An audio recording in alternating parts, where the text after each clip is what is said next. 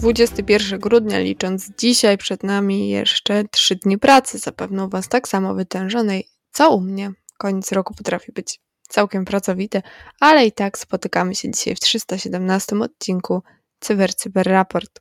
Cześć, miło mi do Was mówić. Wiecie, że w tym roku wypuściliśmy ponad 100 odcinków. Pamiętajcie, że oprócz tych krótkich, codziennych wydań raportu, wciąż ukazują się odcinki w tej tradycyjnej formule, gdzie zaproszeni goście komentują w takich dłuższych formach, najczęściej ponad półgodzinnych, wydarzenia z zakresu cyberbezpieczeństwa. Zwracam Waszą uwagę na przykład na ostatni odcinek Mirka Maja i Łukasza Jachowicza, a i w tym tygodniu pewnie będziemy coś dla Was mieli.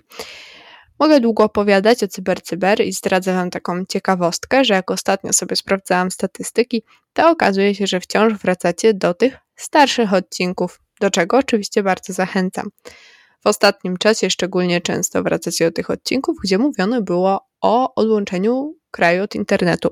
Zachęcam oczywiście ogólnie do eksplorowania naszych kanałów. To naprawdę pokaźna baza wiedzy. Na YouTubie też macie playlisty, gdzie oddzielone są zwykłe odcinki, te tradycyjne, tyby, tradycyjne odcinki Cyber Cyber, Cyber Cyber Raport i treści dotyczące Ligi Cyber Twierdzy. A co dzisiaj przed nami? Uwaga na oszustwa na etol, znowu oszustwo o zwrocie z podatku. W sierpniu APT obrał za cel firmę rafinującą ropę naftową w kraju NATO. Niemiecki gigant przemysłowy stał się celem nowego cyberataku. Kod źródłowy Okty skradziony po włamaniu do repozytoriów GitHub, naruszenie danych DraftKings wpływa na dane osobowe 68 tysięcy klientów. Zaczynamy od ostrzeżenia, o którym pisało już kilka źródeł dzisiaj, w tym zespół reagowania na incydenty bezpieczeństwa komputerowego polskiego sektora finansowego CSIRT KNF, a chodzi o oszustwo na ETOL. System ETOL to jest narzędzie, które służy do pobierania opłat za autostradę w Polsce. W tej chwili opiera, y, pobiera opłaty tylko za dwa odcinki, Koń Stryków i Wrocław Sośnica. Nie ma już na tych odcinkach takich tradycyjnych bramek, gdzie można było zapłacić. Po prostu nie można zapłacić na bramkach i jesteśmy niejako zmuszeni do etolu. W zależności od tego, czy kupimy bilet w aplikacji przez stronę, czy na stacji paliw. No i teraz jest ostrzeżenie przed nowym rodzajem oszustwa, tym razem na fałszywe strony, których celem jest podszywanie się pod system ETOL. Dodatkowo cyberprzestępcy wykorzystują logo Krajowej Administracji Skarbowej oraz Ministerstwa Finansów, by uwiarygodnić swoje działania. Prawidłowy adres to etol.gov.pl. Jest łudząco podobny, ten fałszywy, który brzmi e-tol.gov.pl. Dlaczego nie wykupiono tego adresu, żeby uniknąć takiej sytuacji? Tego nie wiem. Taka sytuacja po prostu nie powinna mieć miejsca. Rozumiem, że nie na wszystkie kombinacje można wpaść, ale jednak ta jest dość oczywista, żeby jednak taki adres też wykupić. Chyba, że są tam znaki z obcych alfabetów, których po prostu nie widzę. Ale nie podejrzewam. Oszuści chcą w każdym razie, by użytkownik na tej stronie już podał swój login i hasło, a następnie dokonując rzekomo płatności za przejazd, podał wszystkie dane karty płatniczej. Strona do złudzenia przypomina tą rządową, podobnie jak w kolejnym kroku strona przypomina stronę płatności. Sprawdzajcie więc dokładnie adres strony. Może warto korzystać z aplikacji w telefonie albo po prostu kupić ten bilet autostradowy na stacji paliw lub skorzystać z aplikacji bankowej, ponieważ wiele banków oferuje usługę zakupu biletu autostradowego z ich aplikacji. Z tego, co donosi z kolei CERT Orange Polska, tych podstawionych stron jest więcej. Przed nami przecież okres wzmożonego ruchu, więc szczególnie warto zachować mm, ostrożność, gdy na co dzień nie korzystacie, albo też nigdy po prostu nie korzystaliście z etolu. Trzeba zachować czujność. Jest taka książka Kliknij tutaj, aby zabić wszystkich. To w sumie kolejną wiadomość mogę zatytułować Kliknij tutaj, aby stracić pieniądze. Wydaje się, że wystarczy tylko kliknąć i zatwierdzić wniosek o zwrot podatku, aby machina ruszyła, a na naszym koncie pokazał się upragniony zwrot. Tak na koniec roku, w grudniu, dlaczego nie? Natomiast to po prostu oszustwo. E-mail przychodzi z adresu kasmałpawat-poland.pl Więc już mamy takie czerwone światełko, że coś tu jest nie tak, a zaczyna się wiadomość od, drugiej obywat- od drogi obywatelu, co też jest całkiem ciekawym stwierdzeniem. Mamy natomiast logo Krajowej Administracji Skarbowej, natomiast sam podpis pod mailem już y, pokazuje, że pisała do nas Administracja Finansowej Refundacji. Nie wiem, czy w ogóle coś takiego istnieje. Coś tu się zdecydowanie nie zgadza. Sama wiadomość głosi, że wniosek osoby, do której wysłano e-mail o automatyczny zwrot z podatku za okres od 17 września do 17 grudnia został pozytywnie rozpatrzony. Pytanie to, jeśli ktoś nawet nie, nie składał wniosku. Natomiast jest nawet kod, żeby zażądać wypłaty oraz informacje, aby korzystać z podanego portalu, aby zachować bezpieczeństwo. To już jest naprawdę perfidne. Analizę dla Was zrobił Sekurak i kliknął w link. Po wejściu strona vat-poland.com informuje nas, że powinniśmy użyć jednak przeglądarki mobilnej. To kolejne czerwone światełko. Zaczyna się więc robić ciekawie. Jeśli do tej pory nie zaświeciła się wielka czerwona lampka, to już powinna nawet mrygać. Hasło było w mailu, więc można przejść dalej i wtedy pojawia się prośba o podanie numeru telefonu. Pojawia się też podsumowanie, gdzie nie wszystkie zdania są po polsku, co bardzo ciekawe i nawet nie wszystkie są w naszym alfabecie, więc mamy kolejne ostrzeżenie, że coś jest nie tak. 40 zł pobierają za przeprocesowanie zwrotu. No coraz wyższe są te opłaty manipulacyjne, ale przecież w podsumowaniu widać, że dostanie się ponad 1000 zł, więc co to jest to 40. W następnym kroku atakujący poprosili o zalogowanie się do banku, oczywiście na fałszywą domenę, a dalej niestety jest już tylko czyszczenie konta. To już chyba lepiej jednak czyścić mieszkanie, skoro idą święta. Oczywiście żartuję. Bardzo ciekawe jest, że dla zmyłki jest też opcja wypłaty w urzędzie skarbowym, no ale ta opcja niestety nie działa. Całkiem ciekawe dlaczego. Z jednej strony jest więc dużo nieścisłości, na które powinna taka potencjalna ofiara zwrócić uwagę i nie dać się oszukać, ale z drugiej strony na pewno są osoby, które na to uwagi nie zwrócą, które jednak dadzą się oszukać i trudno zresztą winić takie osoby za to. Pamiętajcie po prostu o nieklikaniu w linki i o dokładnym sprawdzeniu adresów. Warto tutaj wdrożyć po prostu krytyczne myślenie i nie ufać różnym mailom, które przychodzą. Zauważyliście, że na przykład podczas mundialu w przerwie pojawiła się reklama CERT Polska o nieklikaniu w linki? Całkiem ciekawe, mam nadzieję, że przyniesie jakiś efekt. W grudniu, choć już nie tak mroźnym jak na przykład przedwczoraj, wracamy na chwilę do ciepłego sierpnia. Powiązana z Rosją grupa APT zaatakowała w tym roku dużą firmę zajmującą się rafinacją ropy naftowej w państwie NATO. I było to podczas inwazji już na Ukrainę. Atak okazał się jednak nieskuteczny. Grupa APT z Rosji znana jest z tego, że koncentruje się na Ukrainie, ale była także odpowiedzialna za kampanie cyberszpiegowskie przeciwko krajom NATO. Atak na rafinerię ropy naftowej miał miejsce 30 sierpnia tego roku. Badacze Palo Alto Networks odkryli od początku inwazji ponad 500 nowych domen i 200 próbek złośliwego oprogramowania przypisywanych właśnie opisywanej w raporcie grupie.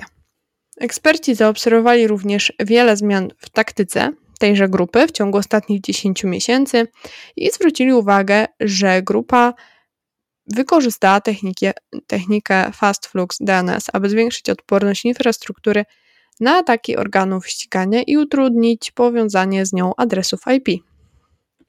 Infrastruktura korzystająca z DNS typu Fast Flux codziennie przechodzi przez wiele adresów IP, a każdy adres IP jest używany przez krótki czas. Od czerwca 2022 roku grupa APT stosowała też kilka innych technik, aby poprawić skuteczność swoich kampanii. Ataki phishingowe wykorzystywały plik HTML dostarczony jako załącznik lub za pośrednictwem linków. Ta grupa APT pozostaje aktywna, choć nie stosuje w swoich operacjach zbyt wyrafinowanych ani skomplikowanych technik. W większości przypadków polegają one na publicznie dostępnych narzędziach i skryptach – Działania tej grupy są regularnie wykrywane przez badaczy, przez organizacje rządowe, a mimo to działają nieprzerwanie i to od co najmniej 2014 roku i niestety nadal odnoszą sukcesy.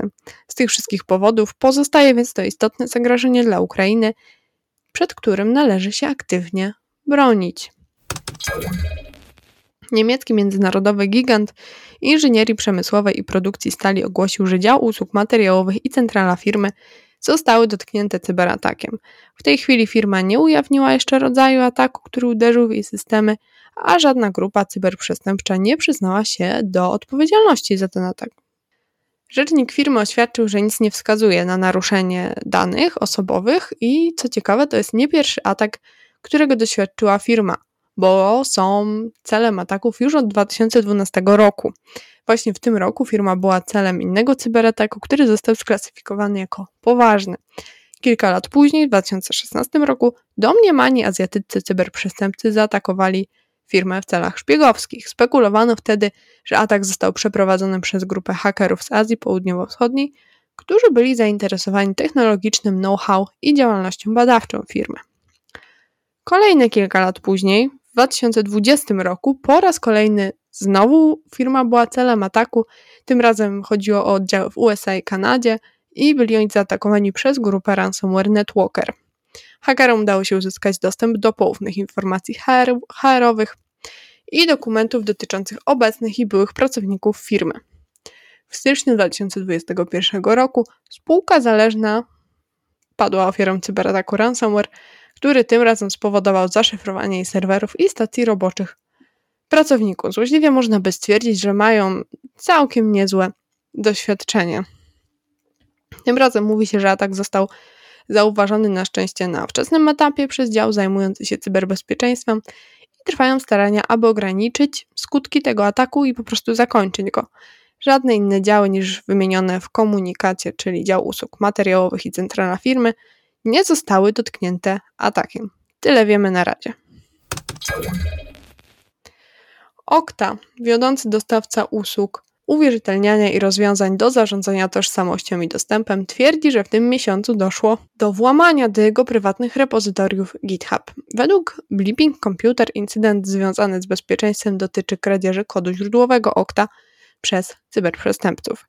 Na początku tego miesiąca GitHub zaalarmował Okta o podejrzanym dostępie do repozytoriów ich kodu.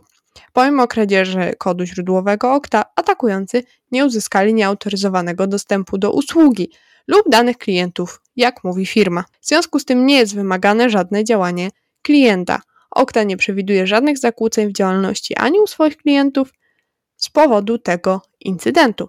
W powiadomieniu e-mail wyraźnie stwierdzono, że firma nie polega na poufności swojego kodu źródłowego celu zapewnienia bezpieczeństwa swoich usług. Po ujawnieniu przez GitHub firma nałożyła tymczasowe ograniczenia na dostęp do swoich repozytoriów i zawiesiła wszystkie integracje z usługami stron trzecich. Ponadto Okta dokonała przeglądu wszystkich niedawnych dostępów do swoich repozytoriów, aby zrozumieć, jaki jest zakres ataku. Wreszcie zmieniono także dane uwierzytelniające i poinformowano organy ścigania o naruszeniu. Ogólnie rzecz biorąc, można powiedzieć, że rok 2022 był dla tej firmy dość trudnym rokiem pod względem incydentów związanych z bezpieczeństwem. Firma bukmacherska DraftKings twierdzi, że dane osobowe ponad 60 tysięcy osób zostały wykradzione w wyniku niedawnego naruszenia danych. Firma twierdzi, że do wycieku nie doszło jednak z powodu naruszenia ich systemów, ale osoby atakujące mogą wcześniej uzyskać dostęp do nazwy użytkownika lub adresu e-mail i hasła ze źródła innego niż DraftKings, a następnie użyć tych samych danych uwierzytelniających, aby uzyskać dostęp do konta. Problem więc dotyczy tych użytkowników, którzy używają tych samych danych uwierzytelniających do kont w różnych jednak usługach. W piątek firma zaczęła wysyłać powiadomienia do klientów, których dotyczy problem, aby poinformować ich, że niektóre z ich danych osobowych mogły zostać naruszone podczas incydentu, powtarzając znowu, że osoby atakujące wykorzystały ujawnione dane uwierzytelniające, aby uzyskać dostęp do kont. DraftKings twierdzi, że dane osobowe potencjalnie naruszone na atak mogą obejmować nazwiska, adresy, numery telefonów, adresy e-mail, zdjęcia profilowe, saldo konta, cztery ostatnie cyfry karty płatniczej, szczegóły wcześniejszych transakcji oraz również datę ostatniej zmiany hasła. Natychmiast po zidentyfikowaniu incydentu firma poprosiła klientów, których dotyczy problem, o zresetowanie haseł do swoich kont. DraftKings ogłosiło wówczas również, że osoby atakujące wycofały około 300 tysięcy dolarów z niektórych zaatakowanych kont i że zwrócą wszystkie skradzione fundusze. Poinformowano również prokuratora generalnego stanu Maine. Ta wiadomość to świetny przykład, dlaczego warto mieć do różnych kont różne hasła. I to tyle na dzisiaj. Przed nami środowe popołudnie, dwa dni i weekend, ale my pewnie jeszcze w tym tygodniu się usłyszymy. Życzę Wam więc miłego dnia i bądźcie ostrożni w tym cyberświecie. Cześć!